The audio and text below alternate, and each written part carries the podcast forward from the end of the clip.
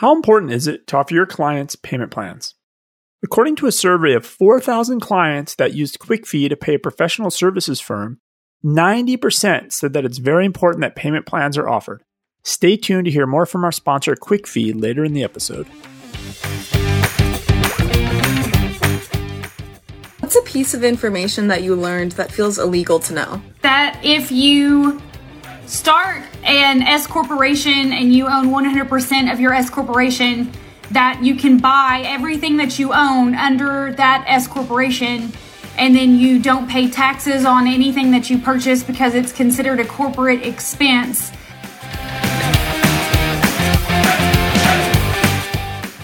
Today is February 6th, 2021. This is the Cloud Accounting Podcast. I'm Blake Oliver. And I'm David Leary. David, are you on TikTok? We've talked about this. I think you are. No. I was playing with it like in the beginning of the pandemic. And then I realized, like, I'm wasting a lot of time on TikTok. And then remember that they were talking about the Chinese spying on it. And remember Trump was going to, like, shut the whole company off from the U.S. And right around then, I just got off the app and that was it. But apparently it's still around, I guess. And I think Oracle is, like, still going to host TikTok in the U.S. or something. I haven't heard about that in a while. But what I have heard about is the terrible, terrible financial and tax advice that is going viral on TikTok. There's a story on Vox about this, and they don't have the links to the TikTok videos because you can't actually do that because TikTok's a mobile app and you can't access it on your desktop. But somebody did us a favor and compiled the worst examples in a YouTube compilation video.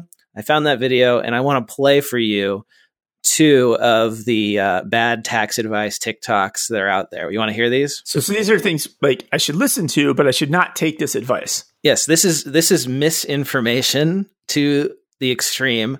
And I should preface this by saying that these are part of a meme or a type of TikTok, I suppose we could call it, where somebody poses a question and then other people answer that question. So first I'm going to play the question and then I'm going to play one of the answers. Okay. What's a piece of information that you learned that feels illegal to know? If you apply for a credit card with like 100,000 point sign-on bonus, those points are worth $1,000 cash back. If you use it for travel, it's worth $2,000. And if you know how to optimize your points and leverage the status that credit card gives you, it's worth upwards of like $5,000. And you don't need to spend the $5,000 that's the requirement to get those points. You can set up different accounts like a Stripe account.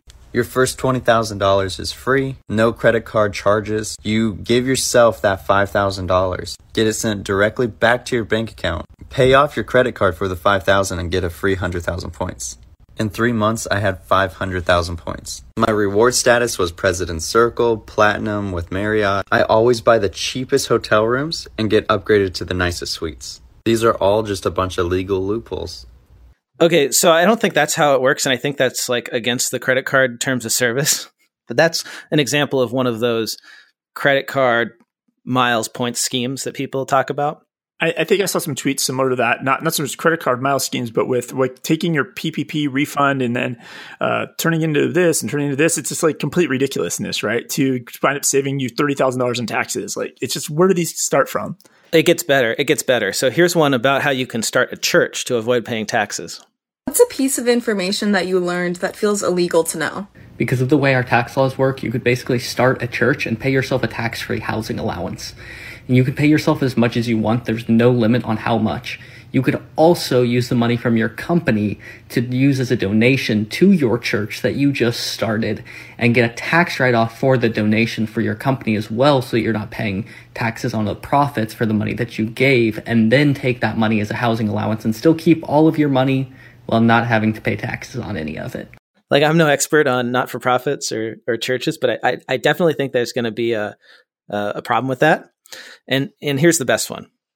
What's a piece of information that you learned that feels illegal to know? That if you start an S corporation and you own 100% of your S corporation, that you can buy everything that you own under that S corporation, and then you don't pay taxes on anything that you purchase because it's considered a corporate expense. And you can take one corporate vacation a year, and depending on how much money your corporation makes, that price actually fluctuates up. and you can actually hire your children to work for you for $12,000 a year tax free. So then you're actually showing an expense, but you're gifting it back to your own family household. And then you pay yourself a salary, which means you pay less self-employment taxes. And then basically at the end of every month, you're left with $0 to pay real taxes on. It feels really shitty to do it, but it's kind of how you avoid paying taxes. So I don't know. So this seems like a genius, like a marketing opportunity for firm owners. I think there's those videos, right, Blake? Like you might make a video and then I can, like on TikTok, while your video is playing, film myself and my reactions to your video. So there could be a marketing opportunity for some accountant or bookkeeper that's creative out there to have these videos playing and just, you know, roast them, counterbalance them and roast them, right? I think there's an marketing opportunity here. Or just offer like real, actually useful tax advice that isn't a complete lie, that isn't total misinformation. But nobody's searching for that stuff. The TikTok algorithms will never rise up to the top of the pile, right? It's going to raise up this sensationalized things. Well, the way the TikTok algorithm works is that if people like it, then it goes out to more people. So stuff goes viral really quickly. If there's no searching, it's just it pushes stuff into people's feeds. So I think that honest, real information that is useful, presented in an engaging way, could actually make it to the top of the TikTok algorithm. And I just think that tax preparers, CPAs, EAs need to get out there who know what they're talking about and get on TikTok and drown out this misinformation with real information. That's my call to action for all of our listeners is if you think this is bad, let's get out there and start giving people real knowledge. Do a public service, and maybe you'll get some clients. I don't know. There's a lot of people on TikTok. Yeah, I think that last one you played, I think I've seen that one specifically on Twitter as well. And there's a lot of this just gets traction, right? And you know, and that was a realtor, by the way, I believe, who obviously doesn't know what she's talking about. Well, even better, if you're an accountant, make a bunch of videos about real estate and being a realtor. Then you'll like with misinformation in it, and that'll get you attention. I want to make a prediction, David. Can I do that, even though it's already February? Yes. I think that the 2020s, the roaring 20s, are going to be the decade of misinformation. It's not just politics. It's going to be everything. Clearly, this is an issue. So let's do what we can. You know, it does make me feel good though that this is out there because we don't always get everything right on our show. It's hard to when you do a weekly hour-long show and it's not your day job. So at least we're not that bad. We try to stay in our lane a little bit, maybe. Well, we tend to get out of it a lot, yes, but we do our best.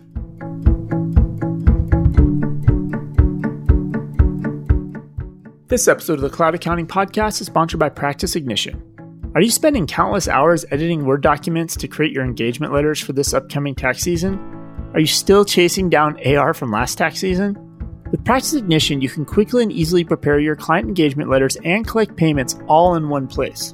By using Practice Ignition's new proposal editor, you can streamline your sales process and upsell services by allowing your clients to choose from up to 3 proposal options. Once they choose their desired proposal, the clients select their preferred pricing option, enter their payment details, and sign, all in one place. Practice Ignition's new proposal editor also gives you greater control with more flexible billing options, including annual, quarterly, monthly, weekly, hourly, and even variable unit-based billing for volume-based services. To learn more about how Practice Ignition can help your firm, and to get 25% off your first year on the professional annual plan, head over to cloudaccountingpodcast.promo/PI. That is cloudaccountingpodcast.promo/PI.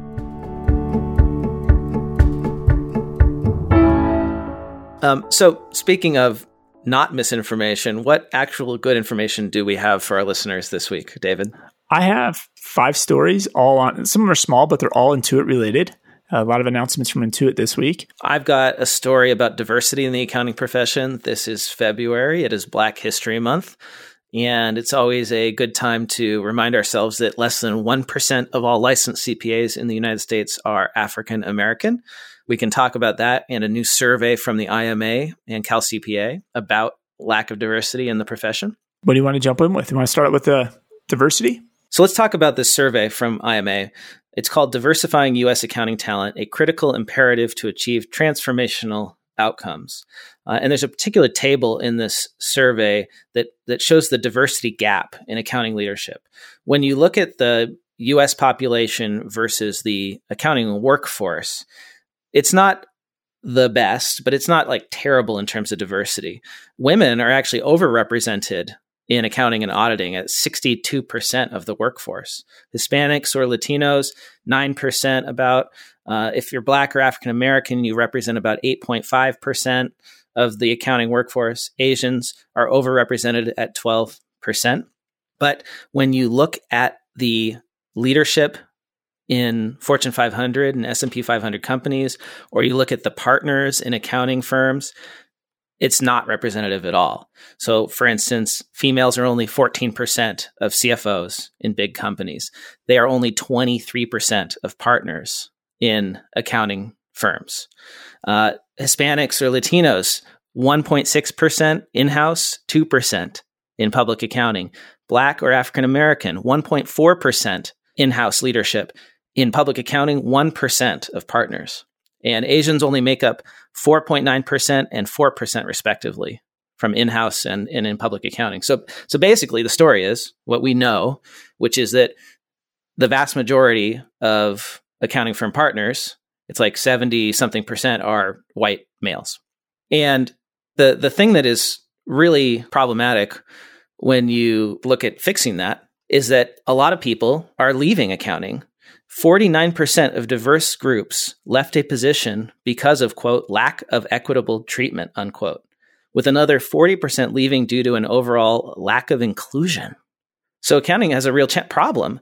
And the thing that kind of depresses me about this is that when we talk about what we're going to do to fix it, the conclusion is always that we need to do more mentorship or more outreach. And that was actually the conclusion of one of the panels that was brought together as a part of the study, was that we need to do more mentorship to bridge the gap between underrepresented minorities in the profession and senior leadership. But like when you look at why underrepresented minorities are leaving the profession, they say it's specifically because of lack of equitable treatment. So is mentorship enough? Like, I don't think there's a disconnect here between the reason that we are not getting a diverse leadership and what we're actually doing to fix it. And that's why this hasn't changed. For 40 years, for instance, the number of Black CPAs, or the percentage of Black CPAs, has been the same, 1%, almost for 40 years. Well, and it goes back further than that. So yes, February is Black History Month. And so a bunch of the accounting organizations, this includes the AICPA, the Diverse Organization of Firms, the Illinois CPA Society, the National Association of Black Accountants, and the National Society of Black CPAs. They came together and they've announced a national awareness campaign. And really what it's to do, it's a year-long celebration of the very first Black to become a CPA. 100 years ago, John Cromwell Jr. became the first registered Black CPA. So now if you think about that, we are now 100 years later and only less than 1% of all CPAs in the U.S. are Black. It's been 100 years and zero progress has been made. Yeah. Well, and the same article talks about the experience of Lester McKeever. He's the former chair of the Chicago Fed. In the 1950s, he struggled to find work as a Black accountant because none of the Big Eight accounting firms would hire African Americans, period. And the reason they gave was that clients wouldn't accept Black accountants in the Big Eight. So as recently as the 1950s, you couldn't get a job there. And I think that only started to change in the 60s and the 70s. So there's a long history of this, specific, conscious exclusion. That's why I think like these steps of mentorship programs, it's not enough. So this campaign they're doing actually has its own website. It's www.blackcpacentennial.cpa. So they're using the .cpa domain. There's a whole site, and it really talks about the history, and it profiles different people in the industry. And so what's nice about this, I think, the best part of this, I think, in my opinion, is it's not just a February thing. They're going to really push and beat this drum over the next year through different events and webinars, and it's not just a one and done in February. Right? Mm-hmm. To celebrate this 100th anniversary for the entire year. Yeah, I guess it's good, but I don't know. To me, it's like thoughts and prayers, right? Honor, celebrating, and building on the history of Black CPAs, that's great and everything, but unless you're actually going to do something to fix the underlying like structure of why they're not making it into leadership positions, why women are not making it into leadership positions, like it's almost like worse in my opinion, because you're basically doing something that you know isn't going to achieve anything because it's not worked in the past. And I want to add one more thing on this. The lack of diversity in accounting isn't just a problem when it comes to optics. It actually hurts our profession, because lack of diversity leads to lack of diversity of thought. Yes. And so if you look at like why public accounting firms don't innovate, I would argue that a big reason they fail to innovate and change is because it's all a bunch of white guys who think the same way and have the same life experiences, and they're hurting themselves actually by not having a diverse set of partners. And I noticed something that backs this up. Donnie Shimamoto went to a conference in Hawaii and did a write-up about takeaways from the conference. And one of the papers that he learned about was about audit quality and diversity. It's a paper called Audit Leadership, Diversity and Audit Quality. And they found that when there's a culture emphasizing diversity, there are fewer subsequent restatements and a more conservative approach to accruals. So diversity improves audit quality, and I think it also, makes firms more innovative. I don't know how to say it other than from my own personal experience, where I'm a straight white male who went to a good university, and like I'm the perfect fit theoretically for an accounting firm. And I tried it, and I found that it was the last place I wanted to be, was a partner at a big accounting firm, because it's all just people who are like thinking the same way and doing the same thing. And it's just so boring. If we want to innovate as a profession, we got to fix the diversity thing. They're linked. That's just my opinion. The progress so far has been very, very sad. There's the list of the first 100 Black accountants. And now think about this. 1921 was the first one. And it took until 1965 for number 100. Yeah. So it's 2 a year.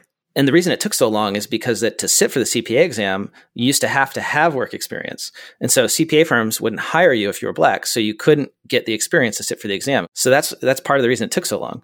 And it's very deeply rooted, because if you look at this list, 28% of them were in Illinois.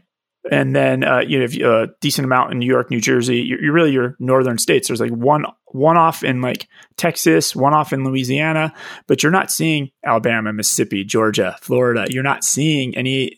Yeah. Where from a population perspective, there's more African Americans in the southern United States, and it's completely upside down from a ratio of how many in those first 40 years became a CPA.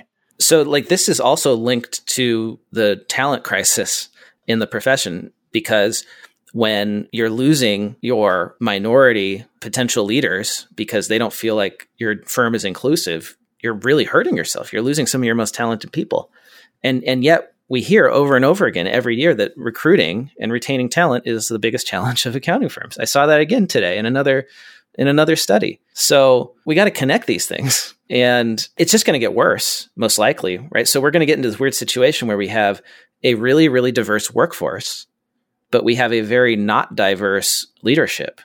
And I guess maybe it'll get so bad that eventually something has to happen. But like my opinion is that because of the way that partnerships admit new partners, that this problem cannot be solved purely by mentorship.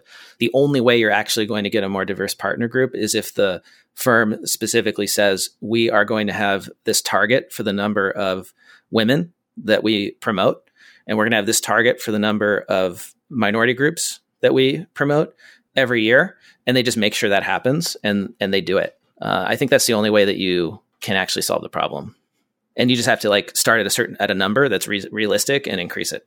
Yeah, it could actually get fixed also just by natural market dynamics. I think the bigger firms want diversity now. And they probably have a head of diversity. Their HR's probably been tasked, their recruiters are tasked, like, hey, we need to bring more diversity into our firm. But do they really? Or is that just a PR thing? Well, I think it's they want to do it. And they're probably even tasked to do it. But the problem is there's just at the bottom of the funnel, there's no interest in people even becoming accountants.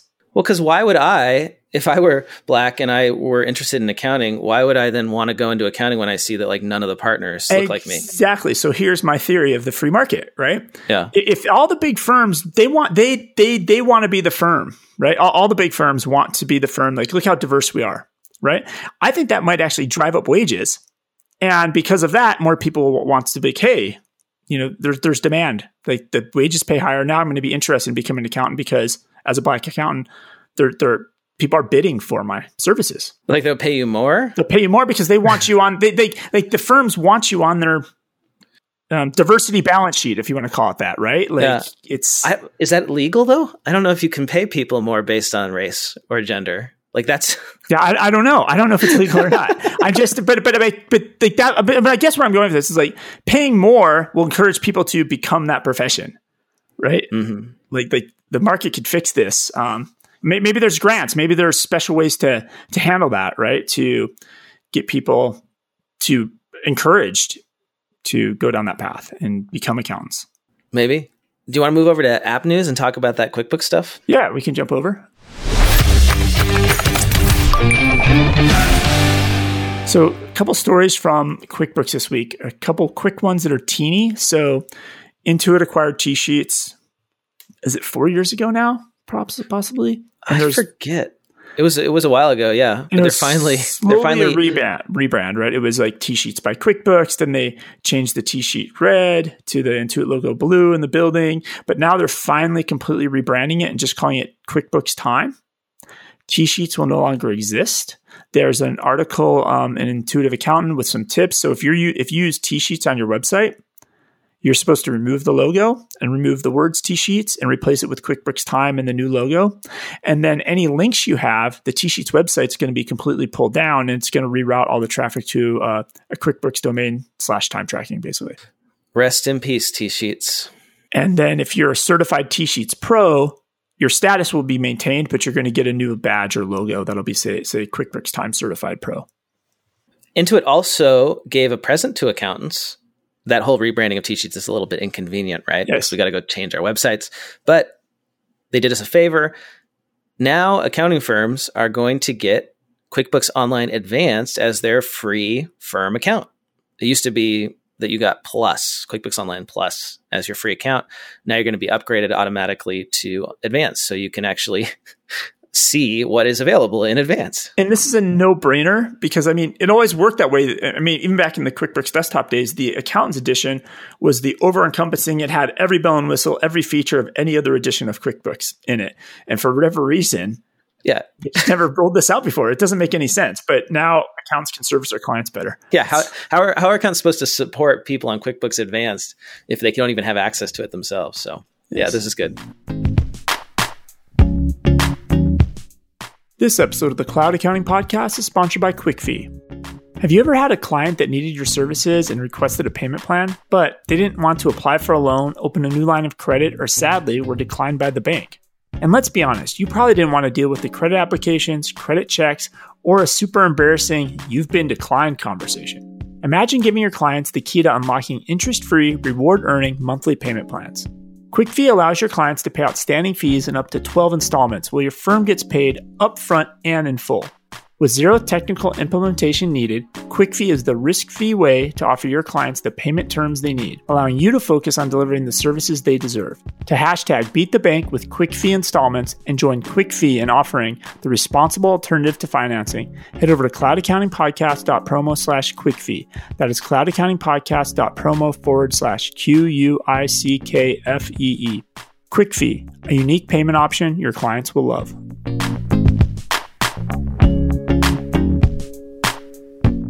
But what another article, but what a lot of accountants are very upset because when Intuit gives, but Intuit also takes away, right? So, So a beginning, there's a lot of hubbub on the Facebook groups about this. People, again, with their pitchforks, they want to like, I'm going to leave QuickBooks. You know, people get very upset, but there is free ACH with QuickBooks Online, right? And so a lot of accountants use that to bill their clients, right? It's free ACH. So free ACH. So I know I'm not using a credit card. I am getting an electronic payment. Yeah. So I send you an invoice, and on the invoice, I enable ACH payment. You're my client. You go in and you just pay it. And then I get no fee for that. And normally this sort of thing is like 50 cents or $1 or more, but it was free for the accountants as a perk. It was free, right? Okay. But it took like, 5 days transfers. It took a little while, right? But it was free. Yeah. What do you expect? That's and then nice. Over the last year, I think we talked about this at QuickBooks Connect 2 years ago when we attended. They started out talking about next day ACH. And so over the last year, you could opt into next day ACH. It was tricky because I thought when I opted into it a year ago, I thought I was opting in just for one payment. And once you go, you can't go back. So I opted in and I was on the 1%. So there's and basically it's instant or next day ACH at a 1% fee. So wait, you had free ACH and then you accidentally opted into next day and now you're paying 1% of the transaction? With a max of $10, yes. On every transaction? On any ACH transactions that I get inbound. Oh, correct. Okay. So that would be something like I would definitely not want to do. So it was a big jump. So what they're going to do now, instead of people just opting into that as of March 10th, there's no more free. Everybody's going to go on the next day and for the fee. They're rolling this out to everybody beginning March 10th. Hold on a second. If I, as an accounting firm, have been getting free ACH and billing all my clients every month and not paying any transaction fees this way, I am now going to owe 1% up to $10 on every single payment? Yes. That could be a lot of money. I mean, like if I have 100 clients, now I'm talking like maybe I'm paying $1,000 in fees every month. But if you take people must be upset. Yes, the Facebook groups are on fire. They're on fire. They're on fire about this. But if you open the QuickBooks Cash account, you get free instant deposits, even on nights and weekends and holidays. Okay, so they're basically pushing everyone over to QuickBooks Cash. Exactly. This is the QuickBooks bank account that is integrated into, well, I mean, it's integrated, but not that well into QuickBooks Online. Not yet. I got it. I got my debit card came in the mail finally, but I'm having a hard time activating it. It's just it needs a little polish still. Like it's not as integrated as I imagined it would be. It's green. It has all the colors. It also all the branding. It's just instead of leaving QuickBooks to go to a bank website to bring up the bank, essentially think about it as just you're going to the bank inside of QuickBooks. But it's still kind of separate. Right. Like I did a transfer between two accounts and it didn't create the transfer transaction for me. I had to still go put a transaction into the accounting system. So that way the bank feed would match my transaction. So it's not as integrated as I would expect it yet, but you can definitely see where they're going to, it's in, right? Like why would you, especially for a new business, if I didn't have another bank account, like why wouldn't I just sign up and use this? But then it also questions, like, I'm not sure how I could set up a new account if I didn't already have a bank account, because there's no way for me to put the money in there. Yeah. Yeah. I had to connect a different bank account to transfer money. So it's happening. It's coming. But that's the motivation on this. It's to get people to use the QuickBooks bank account probably. Well, and we got an email from a listener, Todd Plager, about QuickBooks Cash. And he had some good like intel based on, it sounds like a lot of calls with Intuit support regarding one of his clients. And he's rolling it out for his client, right? Right. Okay. So here is something that every pro advisor should know about QuickBooks Cash.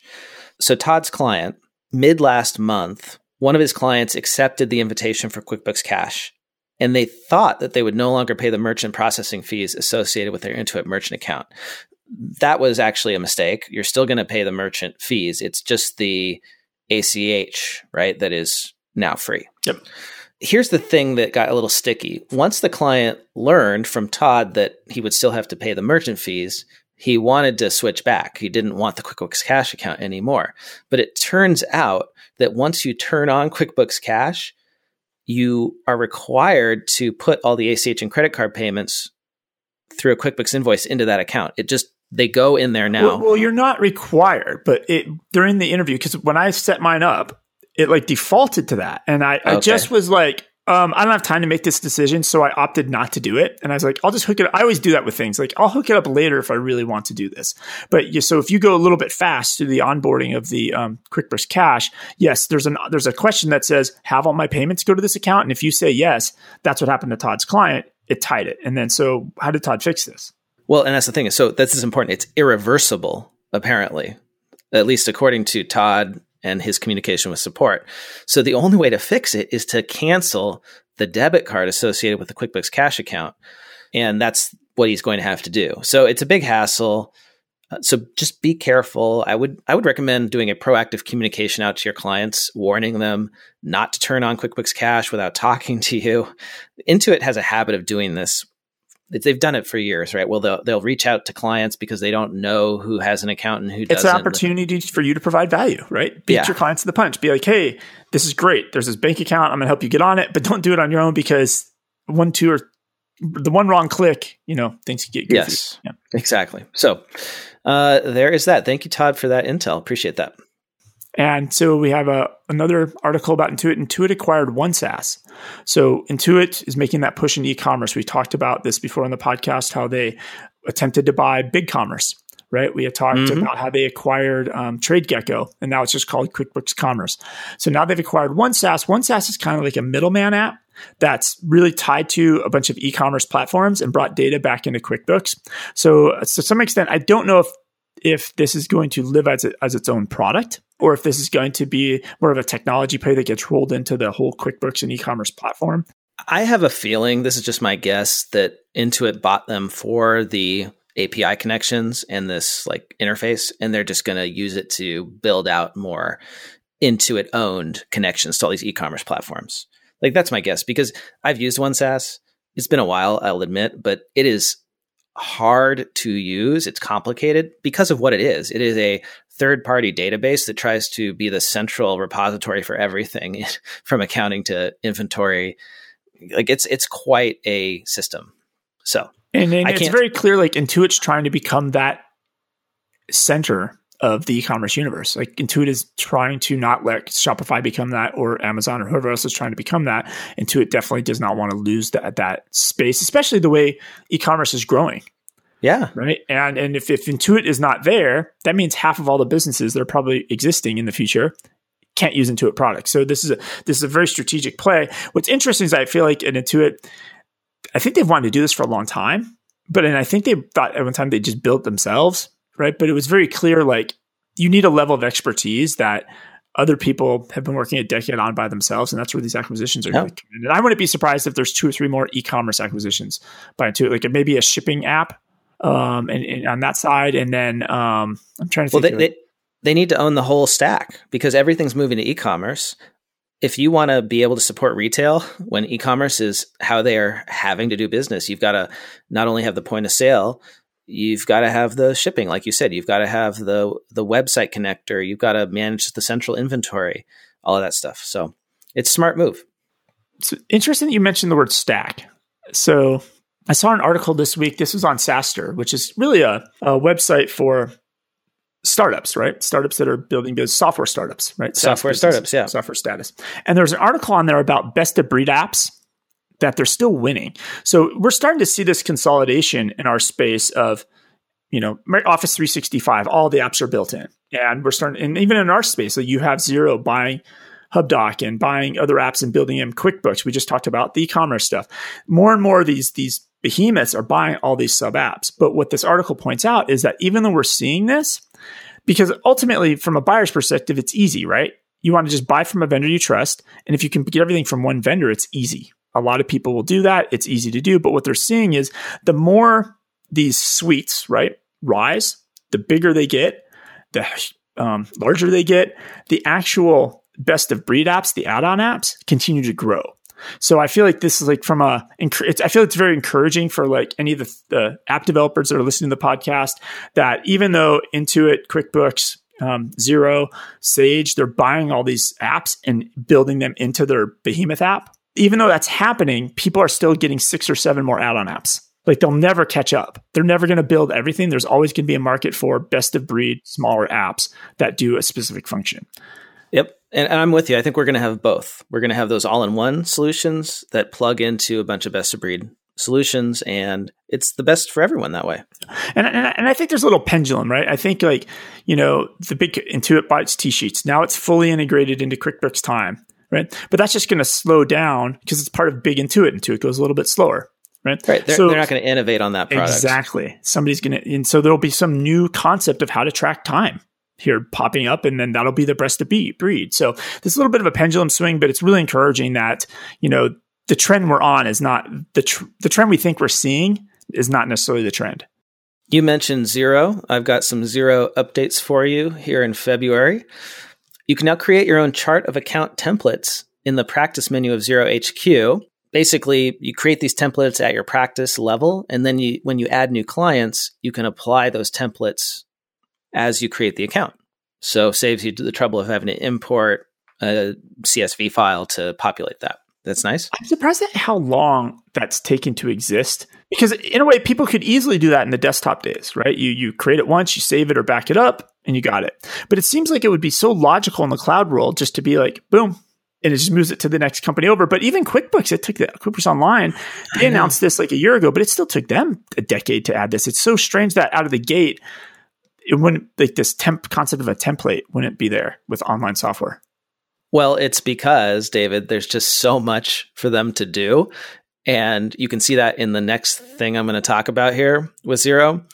This has been, I think, a feature request that I have personally had on the Xero support forum since I started using Xero, which is, I mean, I don't know how long ago that was now, like 2009, 2000. Yeah, it must have been 2008, 2009.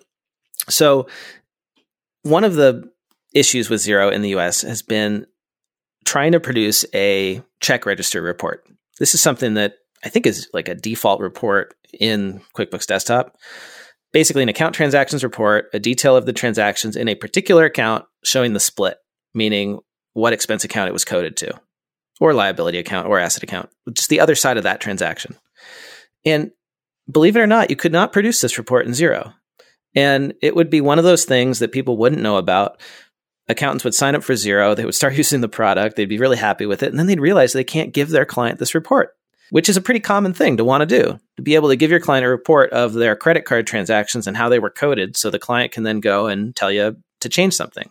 Or maybe you put them into uncategorized and that's showing on the column and they can go and edit that. You know what I'm talking about? Yeah. So Xero finally gave us that ability. This is like, I'm so happy. This is something I've wanted for a long time. So now on the account transactions report, you can see a column called related account. It's there by default, and it shows you the split. It shows the other side of the accounting journal. And thank you, Xero. It's going to be rolled out globally in the coming months. Right now, it's just in the US. Wow. It's like they only built this just for you, and you were probably the first person, because you were really one of the first Xero people in the US. You probably reported this to them first. Like, they finally got to your list.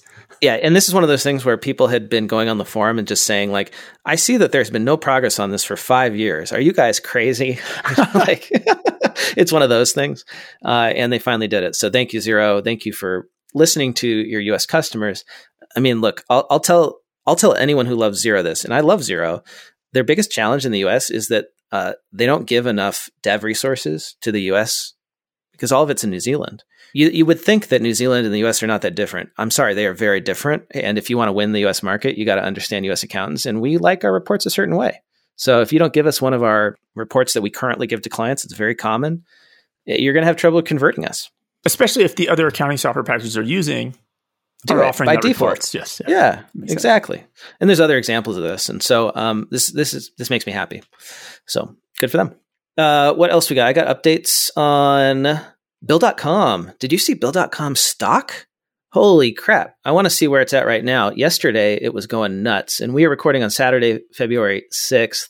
So on the 5th, there was an article on the Motley Fool called Here's Wall Street Bets. I was wondering if you're headed down that path. No, this is different than Wall Street Bets. This is not GameStop, because this is actually based in the reality of the financial results and financial statements. Bill.com had a really good quarter, and their stock shot up as a result. So let's see where Bill is at. It is ticker symbol is BILL, which is just awesome. So currently they are up 32% as of this morning, or I guess the close on Friday. And here's some stats from. So they had a 30% 1 day jump. Yeah. Wow. Yeah. So it's like 32%, and that's a lot from for a fintech, like an established public fintech like Bill.com. So, once companies go public, they don't grow as fast. That's a given, right? We've seen that with Xero, QuickBooks Online. They're growing, 20-30% annually. Bill.com blew away estimates. Their subscription and transaction fee revenue, which they call their core revenue, increased by 59% year over year.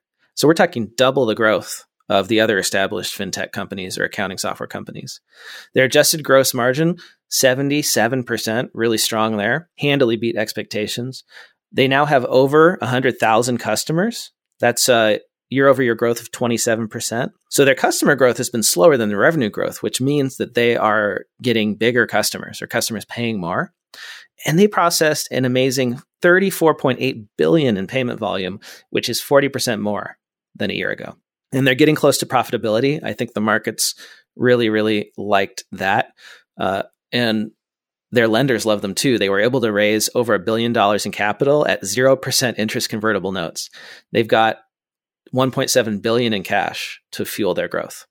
So, hey, this is great news for payments and digital payments. And what do you think drove this? The pandemic, right? People not being in the office, needing to digitize their AP workflows. Yeah, I mean, I've seen the same thing. You talk to accountant after accountant after accountant, and they're like, my client had paper checks and nobody could go to the office and get them, especially in the beginning of the pandemic. There was like, you know, I don't like people didn't even want to touch if somebody hand wrote the checks, nobody wanted to touch them to put them in envelopes, right? Or if somebody else wrote the checks and they still need somebody to sign the checks or deliver the checks, like nobody physically wanted to touch the checks, and this is caught up. Yep. And I think this shows that Bill.com is successfully moving up market. Like I said, they grew revenue faster than customers, which means they're getting bigger customers. That's my conclusion there, or, you know, my guess. Which makes sense. I mean, their product is really designed for people that have complicated approval workflows. And who has that? Bigger businesses.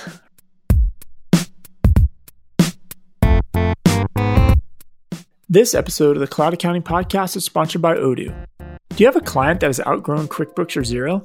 Or do you have a client that is still on QuickBooks Desktop Enterprise Edition because all the current cloud accounting offerings lack the depth of features and controls that your clients need? Or maybe you have a client with legacy desktop ERP system and they are ready to move to the cloud. Let me introduce you to Odoo. Odoo is a highly customizable cloud ERP system with everything your clients need, including dozens of built-in app modules and thousands of third-party apps. The accounting and invoicing modules are always free, so there's no reason not to give Odoo a try today. Head over to cloudaccountingpodcast.promo/Odoo. That is cloudaccountingpodcast.promo/ODOO.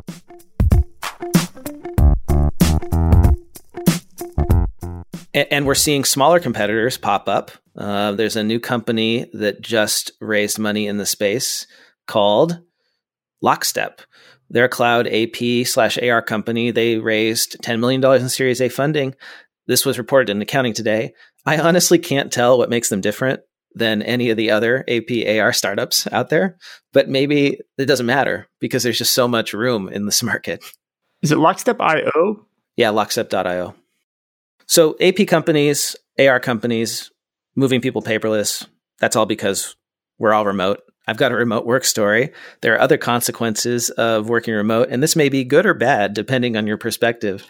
Whistleblowing has soared to a record amount with Americans working from home. The U.S. Securities and Exchange Commission received 6,900 tips alleging white-collar malfeasance in the fiscal year that ended September 30, a 31% jump from the previous 12-month record. That's according to an article in Accounting Today. So whistleblowing is up 31%. And the guess as to why is that when people are working at home, they feel a little bit less loyal to the businesses they work for. Or maybe they feel freer to pick up the phone and call the SEC because they're not, going to get caught doing it. I thought this was interesting. So this points out a challenge of working from home, which is how do you motivate, inspire a remote team? I think we all agree that is one of the big challenges of remote, although there's all these cost savings of not having the office and people actually work more, engagement is an issue. And I spotted an article about Microsoft taking a big bet on this. They, according to the Wall Street Journal, have unveiled a new set of apps for employee management. Now, it's described as employee management, and the app is called Viva. But when I click through and I look into what it actually is, it's really like a way to get employees to be more engaged with what's going on at work and potentially even monitor them. So Microsoft Viva, it looks like it's got a knowledge base in there, so you can harness knowledge and expertise. It's got a Viva Connections module that is supposed to amplify culture and communications. They've got a learning module to help people learn when they're not in the office, right? You can't just learn by walking around and talking to people. And then they've got Viva Insights, where this is the part where it might get a little bit big brothery. It's supposed to give you data-driven insights that are also privacy protected to improve productivity and well-being. So you can see how much your employees are working, when they're working. Is this one of those apps that you can actually even view their screen as they're working type things? I think that's what people are really worried about. And no, I don't see any of that in here. So supposedly they figured out how to balance, or they're trying to figure out how to balance the insights that you might get having employees in the office, like being able to see them work when they're working at home, but without them feeling creeped out. That's what Microsoft is going for. So Microsoft profiled in the Wall Street Journal, they're putting a big bet on this as being a huge need. And it makes sense to me because, like I said, employee engagement is one of the big problems when working from home, right? You want to keep people in the loop. You want to keep people aware of what's going on. How do you do that when they're at home and they're not, at your office? And so, that's why we've seen those whistleblowing increases. So I have a whistleblowing story. Oh, really? Yes. So, Deloitte, I don't know if you saw this week. An employee from Deloitte in China published a 55-page PowerPoint slide deck and emailed it to the entire Deloitte. Apparently, you can just do this. If you work for Deloitte, you have access to email. Every single Deloitte employee a slide deck, right? So like the listserv, the whole listserv. Yes, or something? Exactly. So every single Deloitte person got this email, and apparently it's floating around. There's a China version of Twitter, something called Weibo, W-E-I-B-O. Yeah. I'm not on that, but apparently this PowerPoint deck is on there. So if anybody finds this PowerPoint deck, I'd love to see what's in here.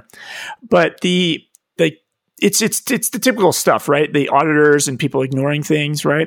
And so he was told by another member on the auditing project they were on not to be so careful and just fill the numbers randomly. And this is in the presentation? This is in the presentation for a client called RYB Education, which has a bunch of drama. Apparently, 70 of its employees got arrested because they were injecting the students with something. So this company was questionable to begin with, but then it turns out all the money was being spent on the children of the school's executives, not actually on the children that attend the school. So they just wrote it off to management fees and just kind of ignored it. So this is an auditor at Deloitte who was auditing this company that didn't like how the audit was going and decided to just tell everyone. And not just one. It was over a period of 2 years, 2016 and 2017. It was 10 different clients. Oh, wow. That are called out in this deck. I want to see this. Yeah. So in defense of auditors, there's an interview with somebody from Ernst & Young who worked on the Luckin Coffee. And the quotes really are, if auditors have too much work to do, they can only lower their audit quality, pushing the industry in a vicious cycle. And he told a story about how during the peak audit season, he might need to review 400 to 500 audit paper folders, right? And each document needs to be reviewed twice. And at one time, he had a spreadsheet with 10,000 lines, and he had to review 10,000 receipts in 2 days, which is basically impossible. So people are going to ignore these problems when they come across them, these auditors. Well, and this is the whole problem with the way the audit profession works is if you want to have a profitable audit, if you want to make a lot of money on your audit, which is what all the audit firms want, then you use as few people as possible. You make them work as hard as possible. You overwork them. You don't train them, right? Like audit quality and profitability are at opposite ends. If you want to improve audit profitability, you tend to reduce audit quality. So auditors are always just going to do the bare minimum, big firms especially, right? Well, they'll do the bare minimum to pass the audit inspection and get it done. And there's a whole podcast we could do just on that. But then Deloitte still couldn't stay out of the news this week. So I think I saw on social media that you worked the vaccine station last weekend. Yeah, I worked at the State Farm Stadium vaccine site in Phoenix. Got it. For a day. Got it. And so anybody who has to get a vaccine, you have to make an appointment through a vaccine appointment system.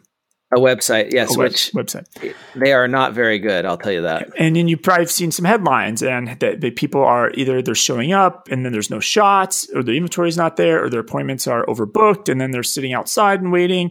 And so what's happening is, it turns out the U.S. paid Deloitte $44 million to build this appointment system.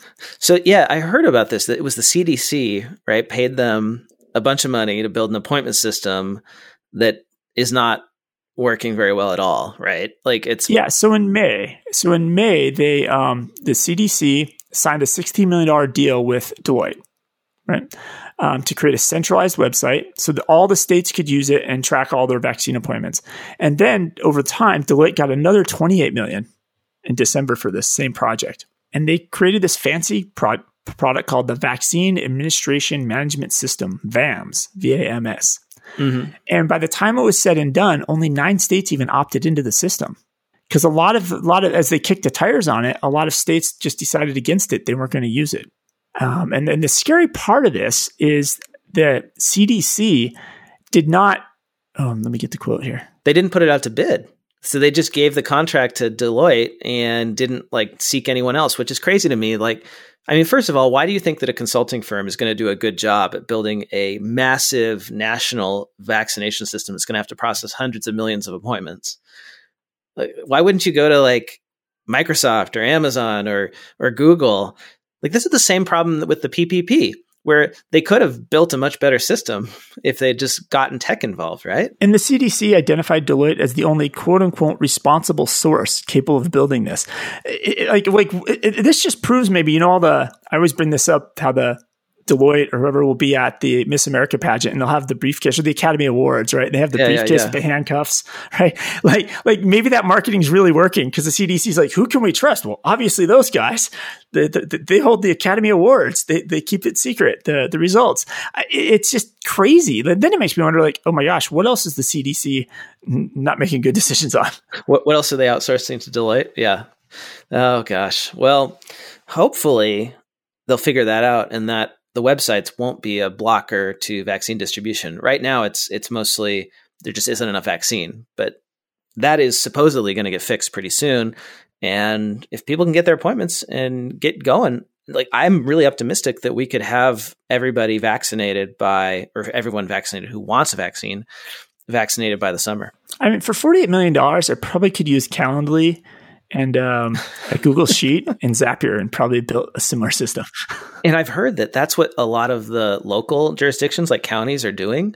They're using like ticketing systems for concerts and stuff, and scheduling systems for small businesses. Somebody was using Eventbrite, I think, for vaccine appointments, which kind of, I mean, it makes sense, right? Like those businesses or those software companies have been like building stuff like this for all sorts of businesses for a long time. They have a lot of features. It works well.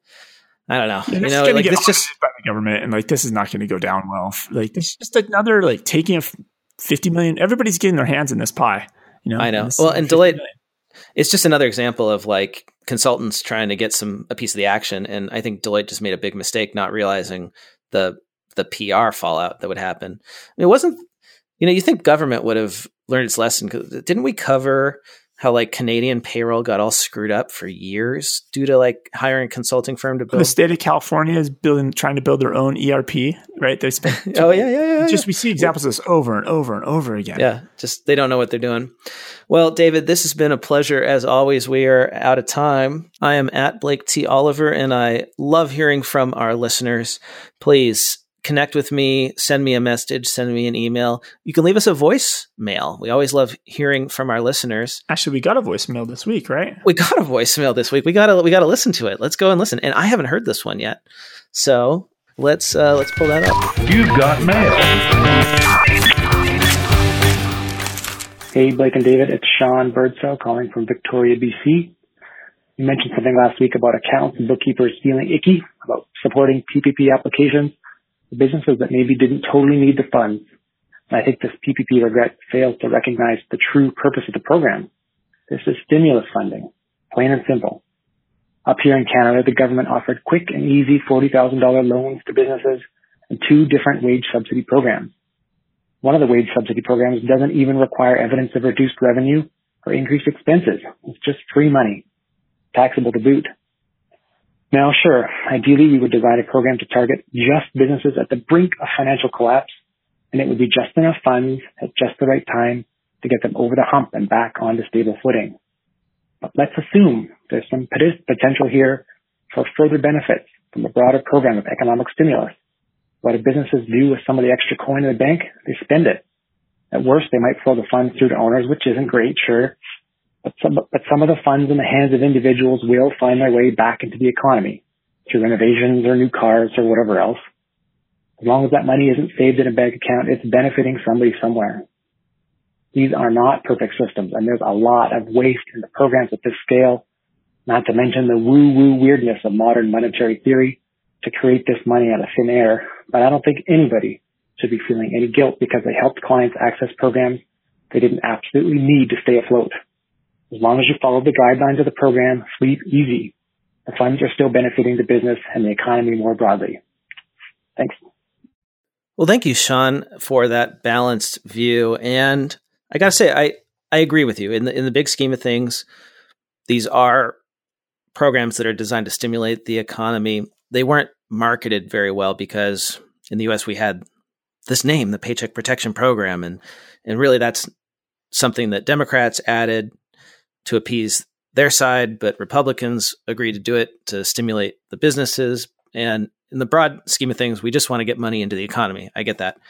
I just wish it was a little more targeted, that more of the money was going to the people who are out of work, the people who don't have jobs, the 10 million people in the United States who are struggling to pay their rent and buy groceries and getting evicted. Like, I would love to see more being done to help them.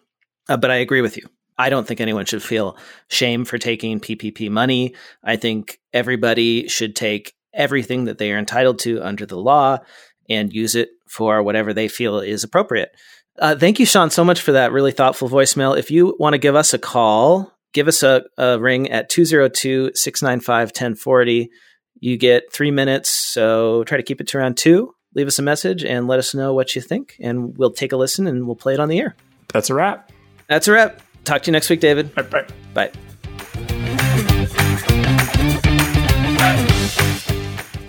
Time for the classifieds. Looking to radically increase productivity as a QuickBooks Pro Advisor? Instead of juggling a tech stack with your practice, you can now track and manage your workflow, communicate with clients, and manage files, all in one single powerful yet amazingly simple platform, Client Hub. When you leverage Client Hub's all-in-one platform that goes across your team and your clients, magic happens. Ready to start feeling that in your firm? Start your free trial at clienthub.app today. Use promo code CAP25 to receive 25% off your first 3 months.